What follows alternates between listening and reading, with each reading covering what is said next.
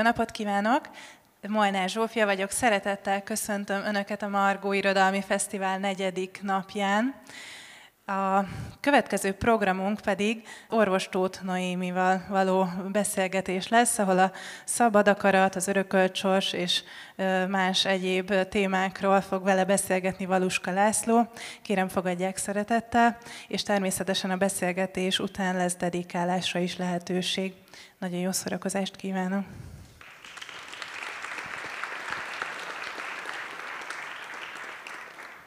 Arrébb húztad, hogy ne legyünk olyan közel? Igen. Ja. Mindig ez a pszichológus ezeknél azt szoktam látni a sorozatokban, hogy olyan ez a távolság az nagyon fontos, hogy milyen messziről beszélgetnek az emberek, és most... Most biztonságban érzed magad? Még nem. most láttam az amerikai terápiából egy részt, és ott volt egy tök jó játék, hogy a, az egyik a, a pszichológus nőnek becsípődik a dereka, ami egy ilyen tök ártatlan dramaturgiai fogás, de emiatt helyet cserélnek. Tehát, hogy ő a kanapén ül, és az alany pedig átül a pszichológus székébe, és az egész játszma felcserélődik. Ez a big no egyébként, hogy nem szabad helyet cserélni. Tehát, hogy a pszichológusnak nem szabad beülni a páciensnek a székébe, sőt azt sem szabad vállalnia, hogy akkor ő személyesíti meg bármelyik hozzátartozóját, akivel konfliktus helyzetben van. De nyilván ettől lesz izgalmas, hogy itt meg, a sorozatban megcsinálták. Igen. Jó napot kívánok, Valós Kalász köszöntök mindenkit a Margó Irodalmi Fesztiválon. Ez egy uh, rendhagyó délelőtt, ezt most először csináljuk, Bookline Zöld program néven. Különböző beszélgetéseket szervezünk könyvek kapcsán a fenntartatóság témájában, és ritkán szoktuk a fenntartatóság gondolatkörébe venni azt, hogy az ember hogyan foglalkozik a lelkével, meg azzal, hogy mi az ő története, pedig a egyes nézőpontok szerint ez is a része, és mi is szeretünk így gondolni erre, hogy ahhoz, hogy egy fenntartható világot építsünk, ahhoz nagyon fontos az, hogy a saját történeteinkkel is szembenézzünk.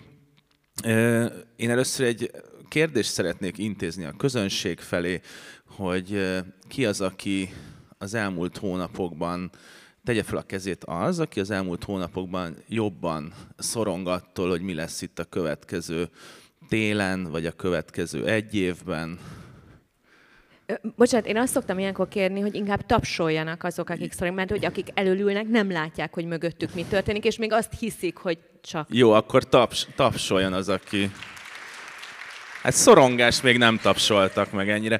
Szóval hogy ezért is fontos szerintem azt, hogy ma eljöttél hozzánk és beszélgethetünk. Ugye a, a beszélgetésnek a, a címének azt adtuk, amit egy interjúban mondtál, és ez legyen ez a kiinduló pontunk, hogy a két köteted van, de ez a két kötet ez logikailag nagyon összekapcsolódik, hogy az első kötet az örökölt sorssal foglalkozik, tehát a kvá...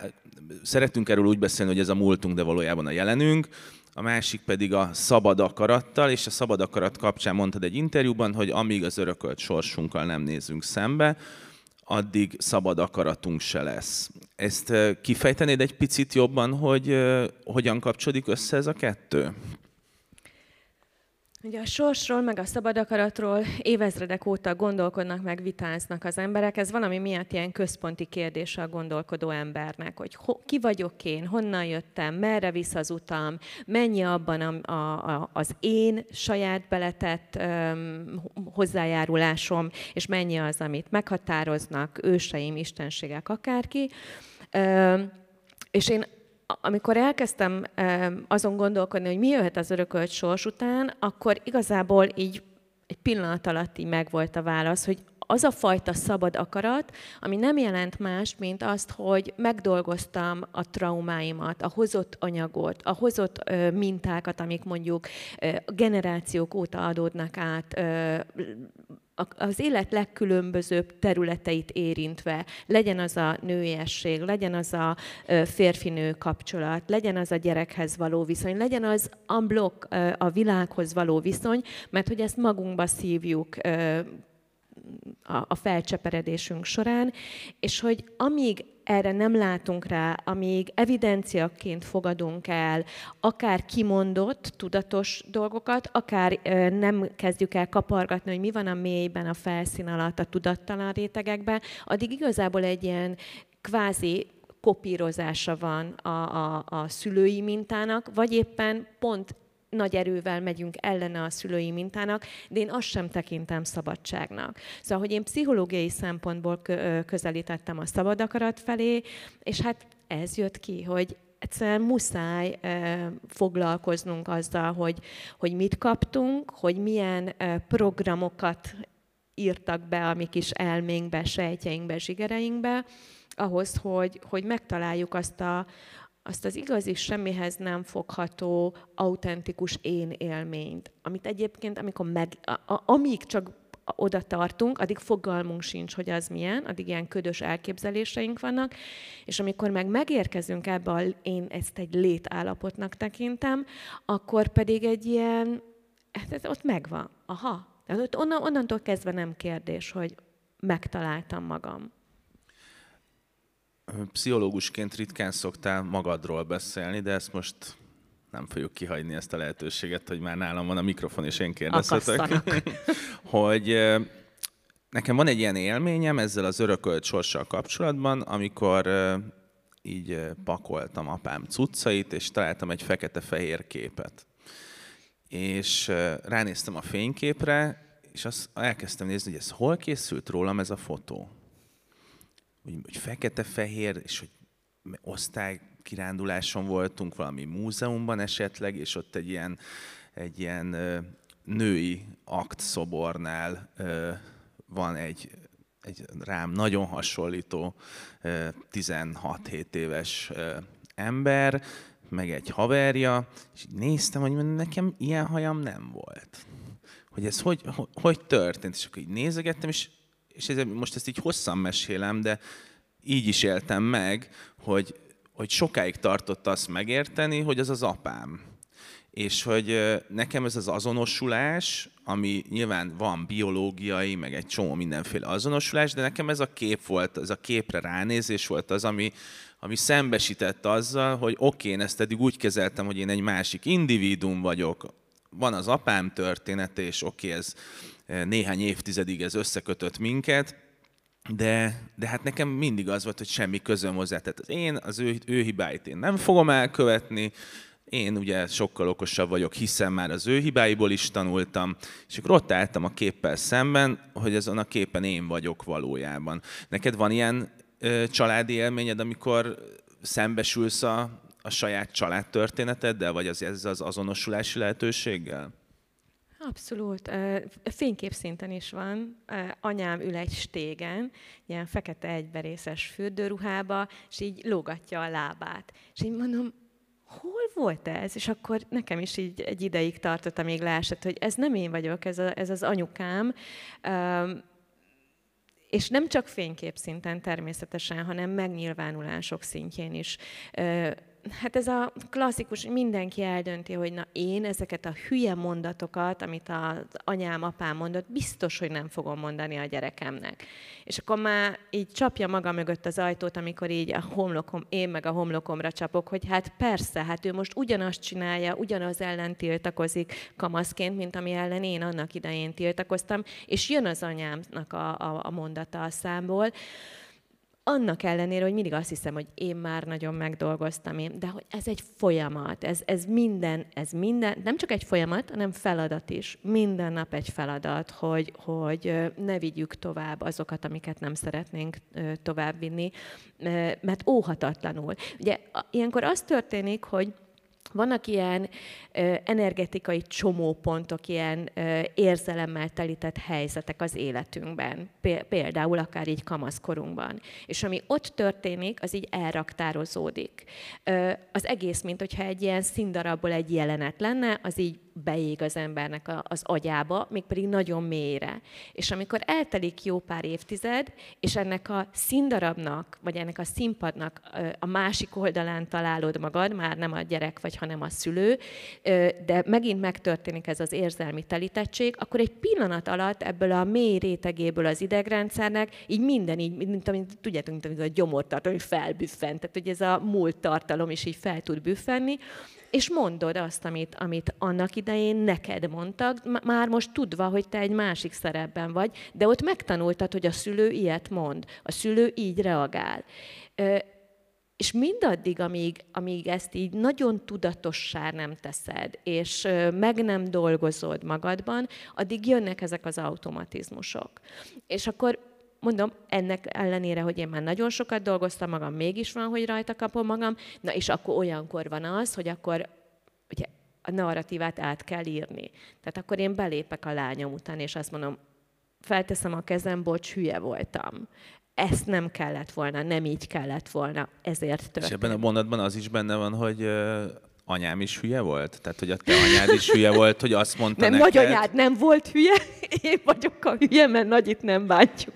Nem, tehát, hogy, hogy igazából megpróbálom neki azt megmutatni, hogy minden jó szándékunk mellett is bele tudunk egymás lelkébe gyalogolni.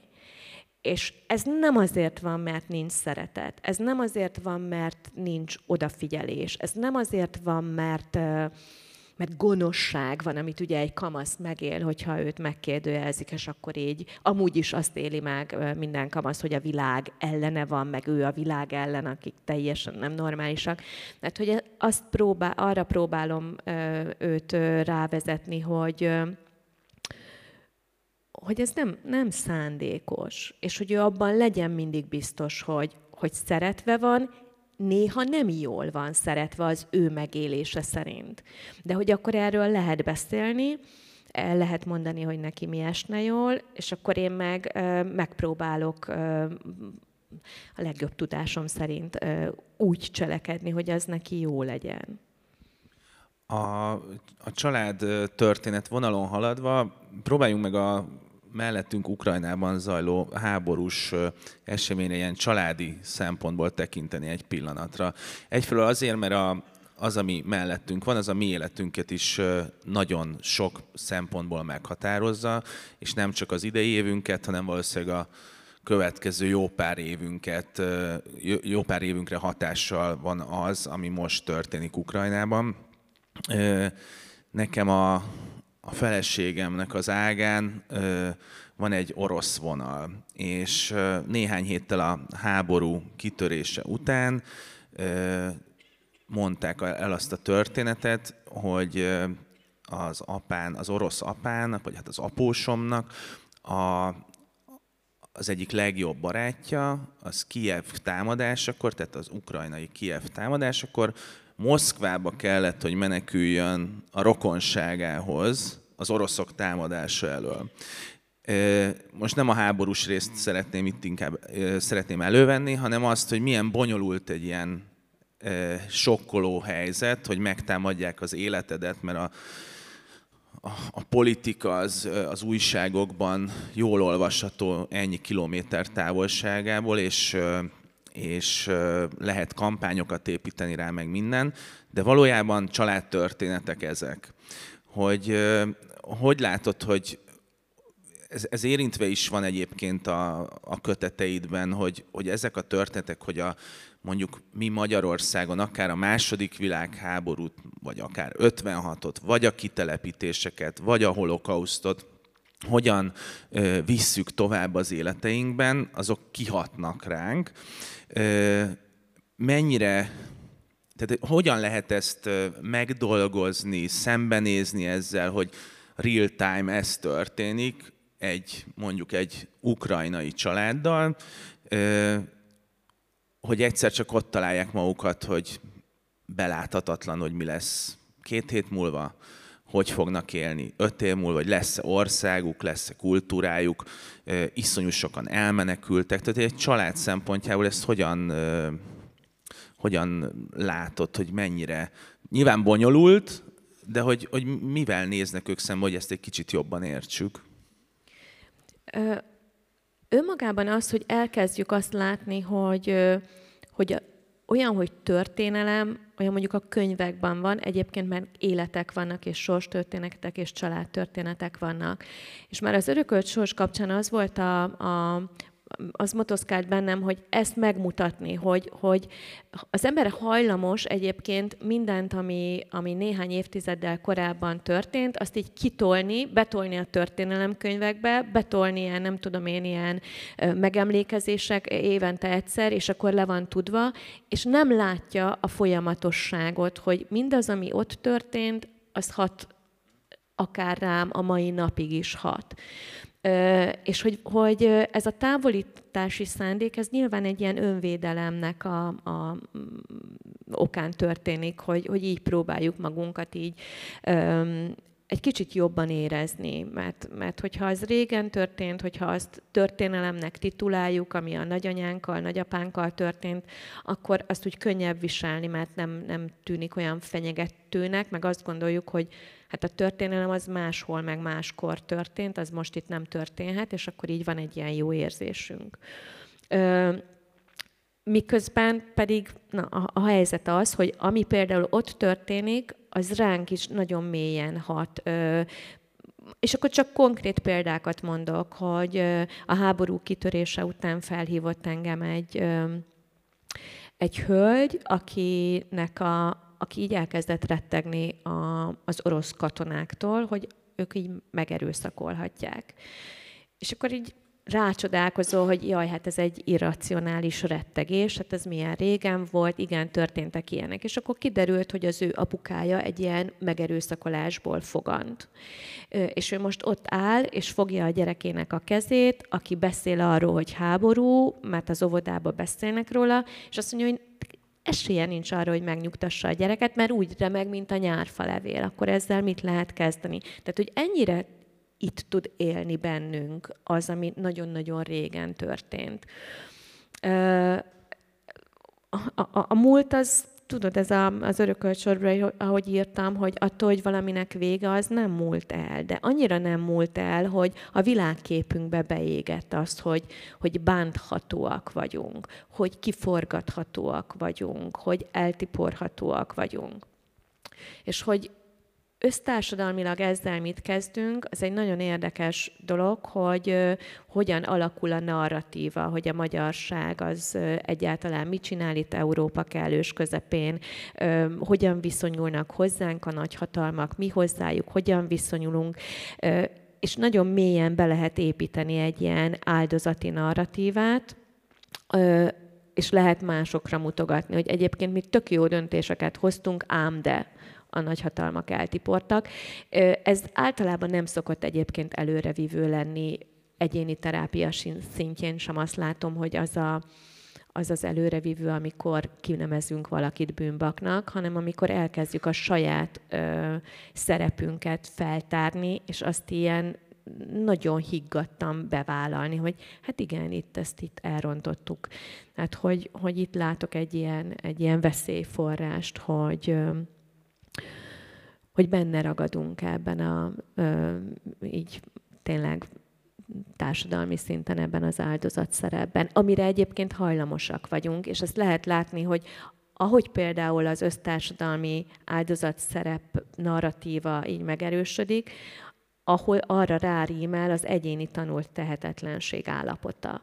Amikor nem merem, nem teszem, mert nem hiszem, hogy, hogy jó lehetek, most az oktatás színvonalától ö, eltekintve is nagyon gyakran például a, a fiatalok, amikor ö, ilyen különböző nemzetközi felmérések vannak, akkor azért szerepelnek rosszul, mert nem hiszik el magukról, hogy jól is tudnának szerepelni. Tehát, hogyha nem tudják rögtön a választ, bele kezdenek a feladat megoldásba, miközben lehet, hogy pont nincs jó válasza annak a feladatnak, annak a kérdésnek, amit feltettek nekik, de zsigereikbe égett az, hogy úgysem fog sikerülni.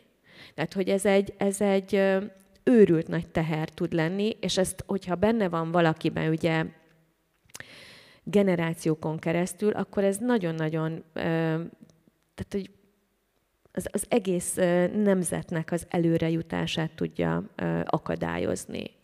Az, ami az egyének fejében van. És erre tök jó lenne végre már rájönni, és, és akkor feltárni, és, és nem tabusítani, és nem titkosítani. Tehát hogy olyan nincs, hogy egy országnak a múltja az titok, hogy a akkor most csak az ügynök akták, hogy, hogy, és akkor mikor fogunk szembenézni. Mert tudod, a titok az olyan, hogy ilyen koncentrikus köröket rajzol maga köré. Most csak ezt titkolom, utána azt is, most csak ezt tabusítom, utána mást is. És a végén azt érezzük, hogy igazából hát ülünk tényleg, mint a kis patkányok a ketrecbe, és hiába ütnek minket árammal, nem gondoljuk azt, hogy arrébb lehet menni. Az, az előbb az egyén, tehát azt mondtad, hogy az egyén fejében mi van. Ebből a szempontból tök érdekesnek tartom azt, hogy mondjuk egy háborút hogyan figyelünk a médián keresztül. Hogy amikor kitörik a háború, akkor hát már készültek erről egyébként elemzések, de nyilván az történik, hogy hirtelen iszonyú magas lesz annak a témának a, a mágnes képessége, tehát konkrétan így vonza az olvasókat, és párhuzamosan négy-öt magyar, külföldi, nem tudom milyen szájton követi az ember, hogy mi történik ott, és, és aztán, ahogy beáll a háború egy ilyen hosszú távú ö, időre, ez elkezd csökkenni. Megszokjuk azt, hogy háború van mellettünk, megszokjuk azt, hogy emberek halnak meg a szomszéd országunkban, de azt igazából nem tudom, hogy ez miért történik, hogy én médiafogyasztóként miért, miért, miért kezdek el kevesebbet foglalkozni azzal, hogy mi történik ott. Nyilván az se normális, hogy az első, nem tudom, három hétben katonai elemzéseket olvas az ember, hogy, hogy mi várható de az se biztos, hogy normális, hogy egyébként hogy elkezdenek lekerülni a címlapokról ezek a történetek, és akkor már el kell kezdeni azt kutatni, hogy egyébként hol foglalkoznak vele. A nagy hírszájtok azok beálltak arról, hogy ilyen percről percre tudósítások vannak, és így viszonylag jön, gyorsan jönnek a hírek de úgy, úgy az életünk részévé válik egy fél év alatt, hogy mellettünk mi történik. Hogy ez szerinted miért van ilyen médiafogyasztói oldalról? Hát az ember hozzászokik a borzalmakhoz. Egyébként pedig az elején ugye az van, hogy, hogy van az emberben egy ilyen orientációs reflex, hogyha történik valahol valami új inger van, akkor oda kapja a fejét óhatatlanul. Már pedig egy háború, egy olyan ö, korban, amikor azt gondoljuk, hogy köz, hozzánk közel ez nem lehet. Egyébként érdekes, hogy miért gondoljuk 2014 óta is képesek voltunk ezt gondolni, de hogy mégis az egy akkora olyan jelentőségteljes inger volt, hogy arra mindenki oda kapta a fejét, az annyira megzavarta, annyira sokkolta, annyira nem fért bele abba a képbe, amit egyébként magunkban tápláltunk a, a kis világunkról. Ám de egy idő után az embernek a, a félelmi és empátiás kapacitása kimerül. Ezt lehet látni, tehát hogy bárkivel ez megtörténik, hogy, hogy elfárad benne, elfárad az együttérzésben, elfárad a, a félelemben, elfárad a, a, a szorongásban, és akkor egy picit el, elfordul. Ez nem azt jelenti egyébként, hogy a szorongásai megszűnnének, csak nem akar ö, aktívan arra figyelni, hogy Úristen ott mi történik, hiszen néhány hét alatt azért megtanultuk, hogy, vagy rádöbbentünk, hogy ez, ez el fog húzódni. Nem tudjuk, meddig húzódik. Ez egy bizonytalan dolog. És akkor az ember ilyen valahogy a homeosztázisát, így az, az érzelmi egyensúlyát próbálja visszaállítani.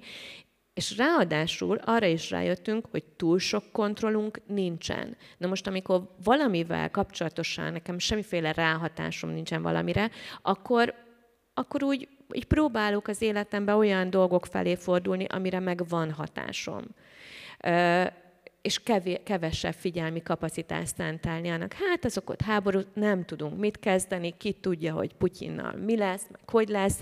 Elfordulok onnan, mert, mert, mert kitikkad a lélek abban, hogy, hogy nézek valamit, ami szörnyű, és közben nem tudok vele mit kezdeni. És ugye az elején még a, a menekülteknek a segítése, az egy ilyen nagyon jó lecsatornázása volt annak a feszültségnek, hogy ott nem tudok mit csinálni, itt viszont tudok szendvicset kenni, nem tudom én dörmi macit vinni, ezt a kis izé, kekszet vinni az állomásokra, és akkor a, megélem azt, hogy mégiscsak uh, valamit tudok tenni. De amikor ez a lehetőség is megszűnt, akkor hát akkor, akkor nincs, nem marad semmi, ami, ami enyhítené a szorongást, és akkor ez a figyelem elterelés az, ami enyhíti.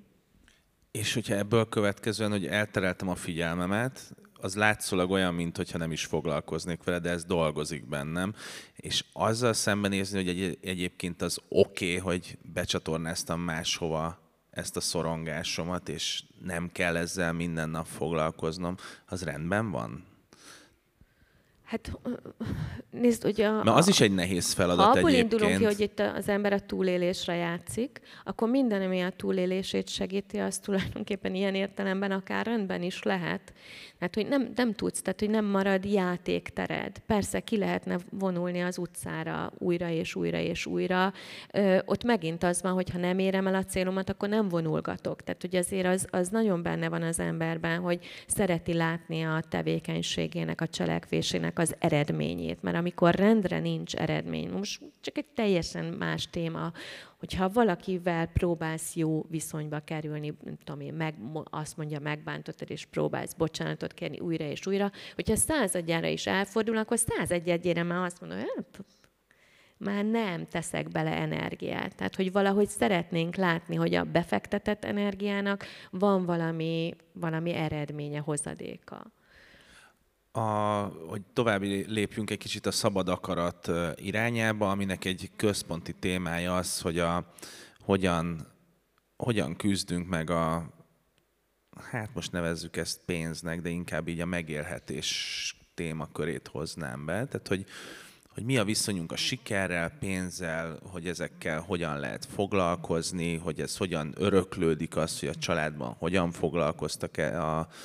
mondjuk ilyen nagyon egyszerű témákkal, hogy a, ha véletlenül maradt a családi büdzsében a hónap végén pénz, akkor azzal mit kezdenek. De most ugye azzal találkozunk, és valószínűleg ezért is tették fel az emberek, vagy ezért tapsoltak az emberek olyan sokan a beszélgetés elején, mert egyik pillanatról azt láttuk nyáron, amikor alapvetően ugye a kikapcsolódás és feltöltekezés ideje van, hogy az egekbe ugrott a benzinár, nem tudjuk, hogy hát én még bizonyos ponton még mindig nem tudom, hogy milyen rezsiket fogok fizetni.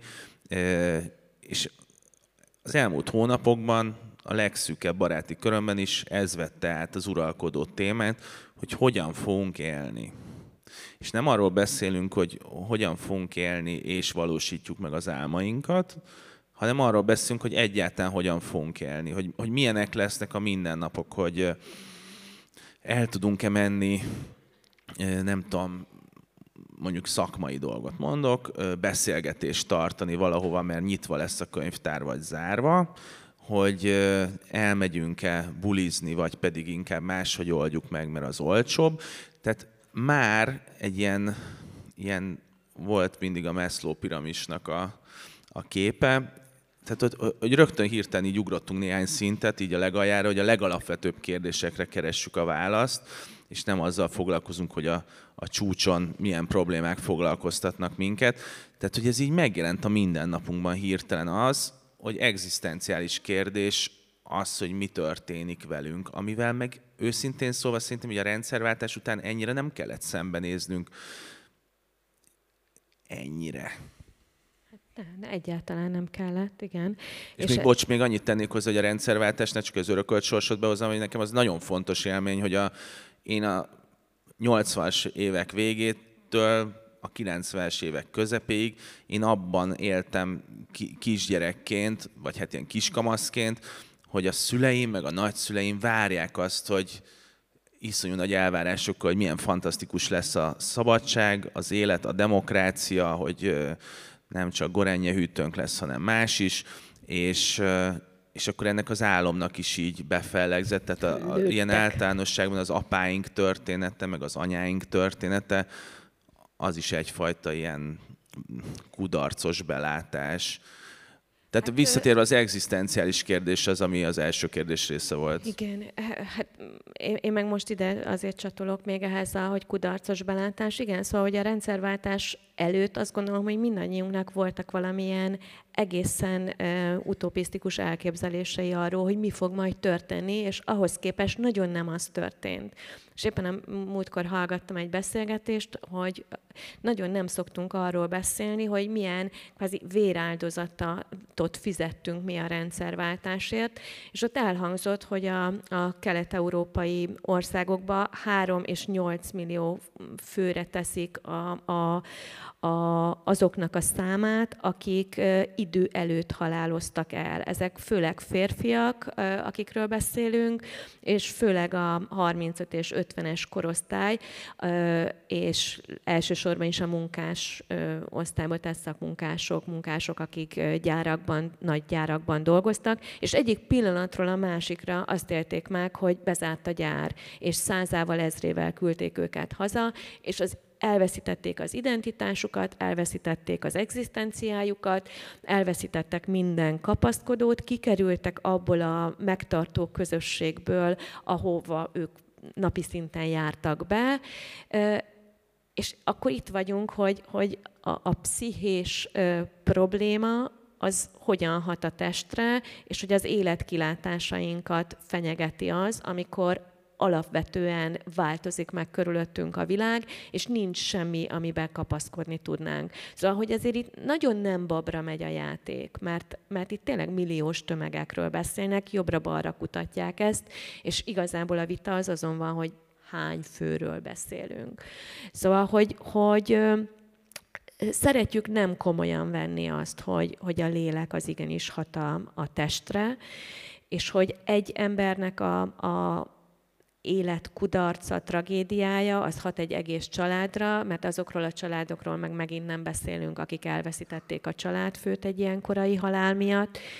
És én azt gondolom, hogy ami most történik, hát messz nyilván, tehát hogy senki ne értsen félre, nem azt mondom, hogy most egy olyan változás van, mint a rendszerváltás volt, mert az mindig utólag derül ki, hogy ez mekkora változás volt, de hogy, hogy igenis hat ránk az, hogy hittünk egy világban, hittünk például a békében, Európában már soha nem lehet háború, karnyújtásnyira tőlünk nem lesznek már tömegsírok, és mégis vannak, és ez így nagyon megpiszkálja az embernek a biztonságérzetét, és igen, leviszi erre az egzisztenciális, tehát létszorongási szintre, hogy, hogy tudok-e enni adni a gyerekemnek, hogy lesz-e meleg abban a, a lakásban, amit otthonnak nevezünk.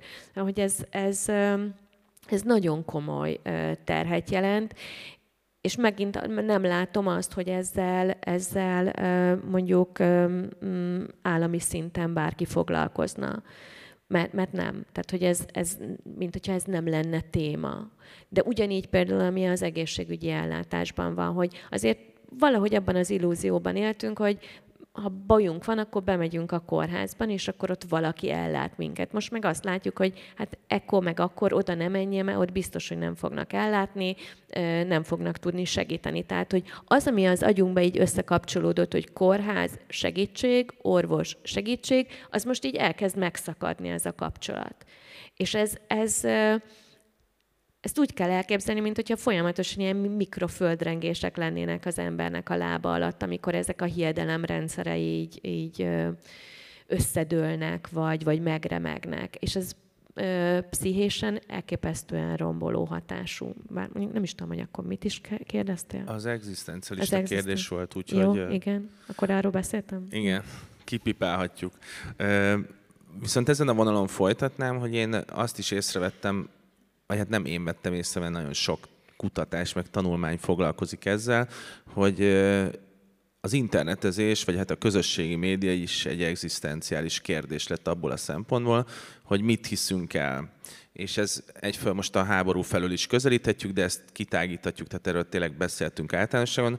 Általánosságban, hogy itt, hogyha most közvéleménykutatást végeznénk, akkor azt gondolom, hogy egy ilyen három-négyféle világot biztos, hogy le tudnánk írni, hogyha ilyen kis csoportokban elkezdenénk gondolkozni. Tehát, hogy magyarul az, amit így ez a társadalom közösen megél, az valójában nem ugyanaz a világ. Nagyon nem, igen. És hogy ez iszonyú nyomasztó, hogy vannak emberek, akikkel, hogyha elkezdek beszélni, akkor hiába ugyanazon a lapos földön állunk és beszélgetünk, teljesen más világokról beszélünk, és azt veszem észre, hogy ahhoz, hogy el tudjunk kezdeni beszélgetni, bizonyos alapszabályokat tisztáznunk kell, hogy például a föld az gömbölyű, le, leegyszerűsítve, és ez én azt vettem észre, hogy ez iszonyú nehézé tette a kommunikációt, azt, hogy hogyan működünk közösségekben, hogyan működünk nagy közösségben, hogy hogy állunk hozzá olyan társadalmi kihívásokhoz, ami lehet egy háború, egy klímaválság, akármi, tehát ami, ami egyén szintjén iszonyú fontos, tehát az, hogy lecserélem a műanyag szívószálat, nem tudom milyen szívószára, vagy eldobom, az egy, azt így egyén szintjén azt meg tudom hozni azt a döntést, de társadalmi szinten meg már nem tudjuk, mert szétbeszéljük ezeket a problémákat. Hogy ennek a, tehát ennek nyilván van egy folyamata, ugye az internet eleje az arról szólt, hogy ettől várjuk a tech optimista nézőpont, az az volt, hogy ez majd egy csomó embert összekölt, lerövidülnek a kommunikációs csatornák, minden sokkal gyorsabb és jobb lesz, és aztán egyszer csak ez átváltozott egy ö, ilyen tech fóbiába, ami, ami meg már arról szól, hogy minden összekeveredik mindennel, nem tudod, hogy minek higgyél, és megint csak egy egzisztencialista kérdés lesz az, hogy én akkor most ugyanabban a világban élek, amiben te élsz, vagy a közönség él? Ez, ez egy nagyon fontos dolog egyébként, amiről most itt kérdezel. Annyira, hogy egyébként párkapcsolat szintjén is azt látom, hogy amikor megszakad a közös mitológia, hogy egy párkapcsolat, ez tulajdonképpen ez két embernek a, a együtt épített mitológiája. És akkor amíg azt gondoljuk, hogy mind a ketten ugyanab azt építjük, és mind a ketten ugyanabban hiszünk, addig, addig egymás felé visznek az erők. Amikor ez megszakad, és rádöbbenek, hogy hát a másik valami mást gondol arról, ami, amit, amiről én gondolkodom valahogyan, akkor pedig az erők elkezdenek egymás tól távolítani. És nagyon sok párkapcsolat ezért szakad meg, mert megszakad ez a közös mitológia, a közös hiedelemvilágunk, a közös igazságaink, azok, azok így eltűnnek a semmiben, és már nem találjuk meg egymás felé az utat. És ami így, így ilyen kis diádban megtörténik, ugyanaz történik ö, nagy társadalmi szinten is, de hogy így lépegethetünk, hogy családban, baráti társaságban, és akár ilyen össztársadalmi szinten is, hogy, hogy minél távolabb vannak egymástól ezek az igazságok, annál nehezebben találunk ö, e, vissza egymáshoz. És akkor erre rakódik rá ö, a, a, az internet, ami igazából a, az éretlenséget ö, erősíti az emberben, tehát hogy nem, a, a, nem, nem segíti a személyiségnek az érését, hanem inkább ezt az éretlenséget erősíti meg és konzerválja az emberben. Ö, hogy miért? Például azért, mert hogyha mondjuk összehasonlítunk egy érett és egy éretlen embert mondjuk a, az érzelmei tekintetében, akkor azt látjuk, hogy egy érett ember az tudja így kvázi így tárolni a saját érzéseit, elhordozni. Valamin felhúzom magam, valami fáj, és akkor ezt így, hát kibírom. Tehát, hogy, hogy tudok disztingválni, és tudom azt mondani, hogy most nem alkalmas az idő arra, hogy ezt megbeszéljem, a másikkal, akivel bajom van, vagy elmondjam valakinek, hanem majd ezt elmondom, nem tudom én, a nap végén, vagy holnap, vagy két nap múlva. És kibírom ezt az érzelmi feszültséget.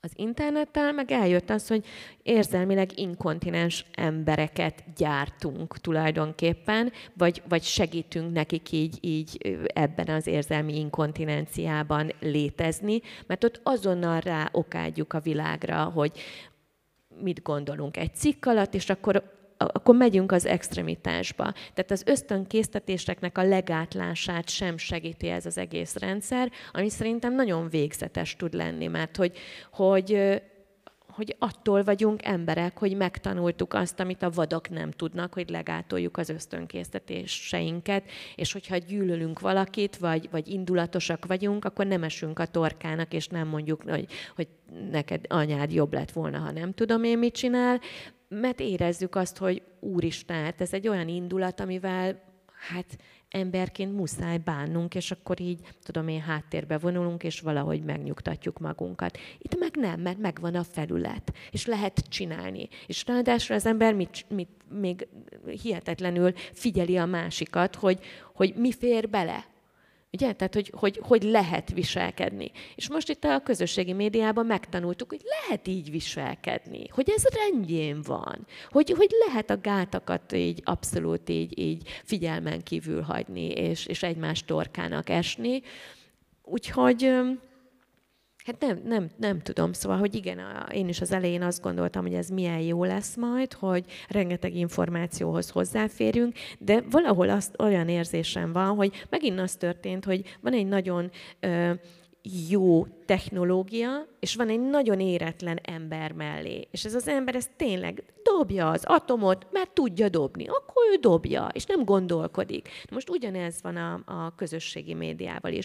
Ott van a platform, tudjuk használni technikailag, és már azra nem gondolunk, hogy egyébként pedig ez, ez, ez mit jelent így kapcsolódás szintjén, mit jelent a saját személyiség fejlődésünk tekintetében.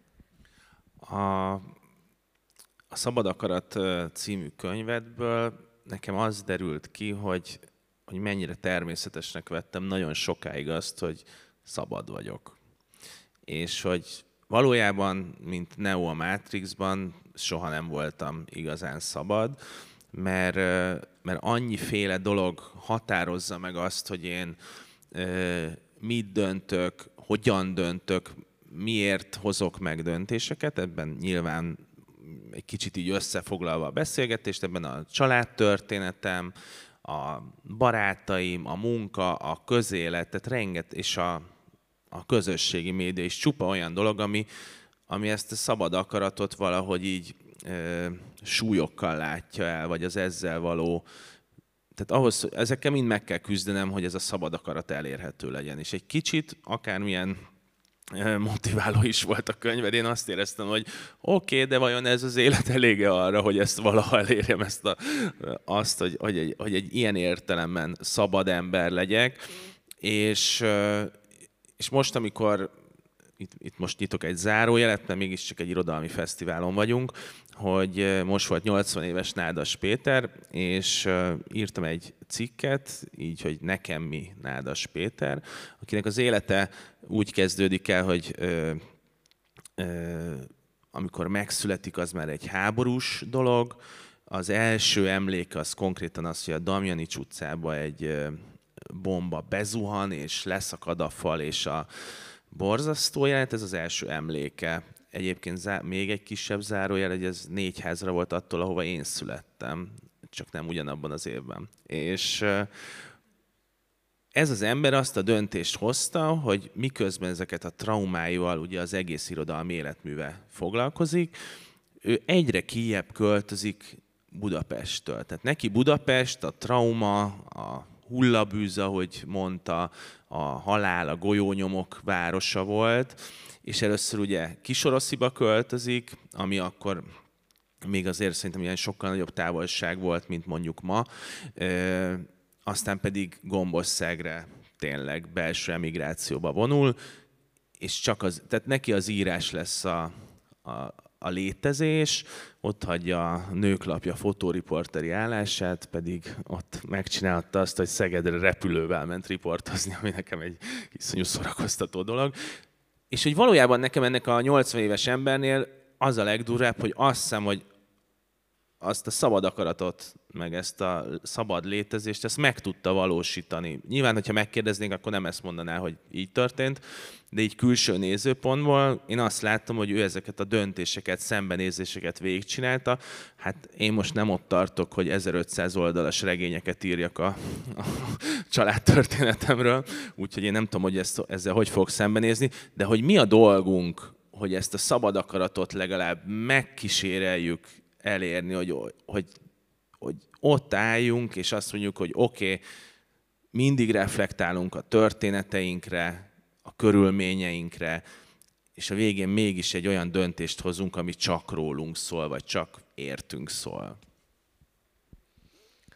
Hát, hogy ne csak rólunk szóljon, azért az embernek két alapvető feladata van. Az egyik, hogy jól kapcsolódjon önmagához. Ha így nagyon, tudom én, egyszerűen szeretném mondani, akkor szeresse önmagát. A másik pedig, hogy jól kapcsolódjon másokhoz, hogy tudjon szeretni másokat. És akkor ebben a kettősségben, tehát hogy ez, ebben a két feladatban kell nekünk jeleskedni, és, és eldönteni, hogy akkor most éppen minek van prioritása. És hogy hogyan lehet a szabad akarat felé menni, azért az érdekes, ugye, hogy, hogy pont a, a Nádas Pétert hozod, hogy igen, ez a belső emigráció, ez, ez valami olyasmi az én fejemben, mint egy ilyen kis sziget, amit megteremtünk magunknak, ahol, ahol eldönthetjük, hogy mi az, amit beengedünk, és mi az, amit nem, és nem a, a külső nyomások, elvárások, akár a sikernek a hajszolása, akár, akár egy ilyen, nem tudom én, olyan elvárás, hogy már pedig neked ezt vagy azt kell csinálni, ilyen akár felkérések formájában. Tehát, hogy, hogy szabad tudsz lenni attól a húzó, toló erőtől, amit a külvilág nyom rád.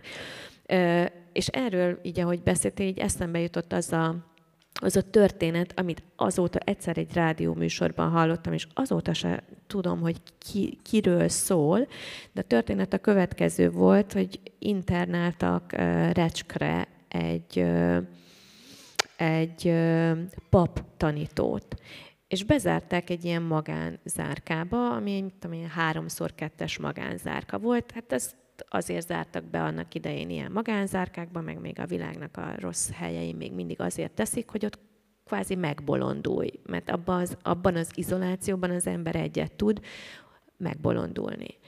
Mert hogyha nincsenek külső ingerek, akkor, akkor csak így magádba kezdesz pörögni, és akkor kész, elmegy a józan eszed. És hát vele is ez volt a cél, hogy elmenjen a józan esze. És ahogy ő ott üldögélt a pricsén, akkor egyszer csak meghallotta, hogy a faluból hallatszik a harang, az iskolai csengő, kicsengetés, becsengetés. És mivel ő egy tanító volt, akkor ő eldöntötte, hogy akkor ő most így tanítani fog a fejében. És akkor összeállított egy órarendet, és akkor azon ment végig minden nap, reggel becsengettek, és akkor ő letanította a magyar órát, a történelem órát, nem tudom én, és akkor még volt valami kis testnevelés, és akkor ott néhány guggolást, azt meg tudott csinálni. És e, amikor én ezt hallottam, akkor arra gondoltam, hogy Istenem, szóval, hogy építhetnek körénk falakat, hogyha itt bent a végtelenséget meg tudom élni, és a szabadságot meg tudom élni, akkor teljesen mindegy, hogy mi van körülöttem.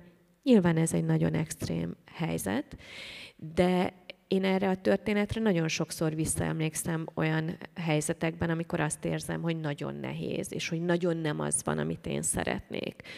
Hogy igazából meg tudom magamnak ezt a, ezt a belső hát nem azt mondom, hogy harmóniát, mert azért az úgy attól nagyon távol van, de egy szigetet, ahova senki nem tud benyúlni. Tehát, hogy van bennünk egy olyan belső mag, egy olyan belső élmény, amit, amit így tudunk őrizgetni. És akkor mondhatnak ránk bármit, tehetnek velünk bármit.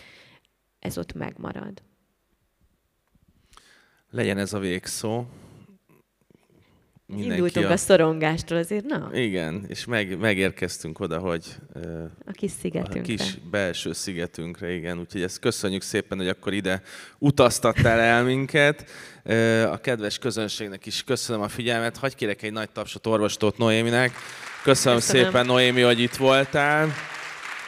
És köszönöm. a, fönt a Bookline standon meg lehet vásárolni a könyveket, és szerintem a Noémit rá fogjuk venni, hogy egy kicsit dedikáljon fönt a Bookline standon, és várjuk Önöket vissza a Margó többi programjára, és köszönjük szépen, hogy itt voltak.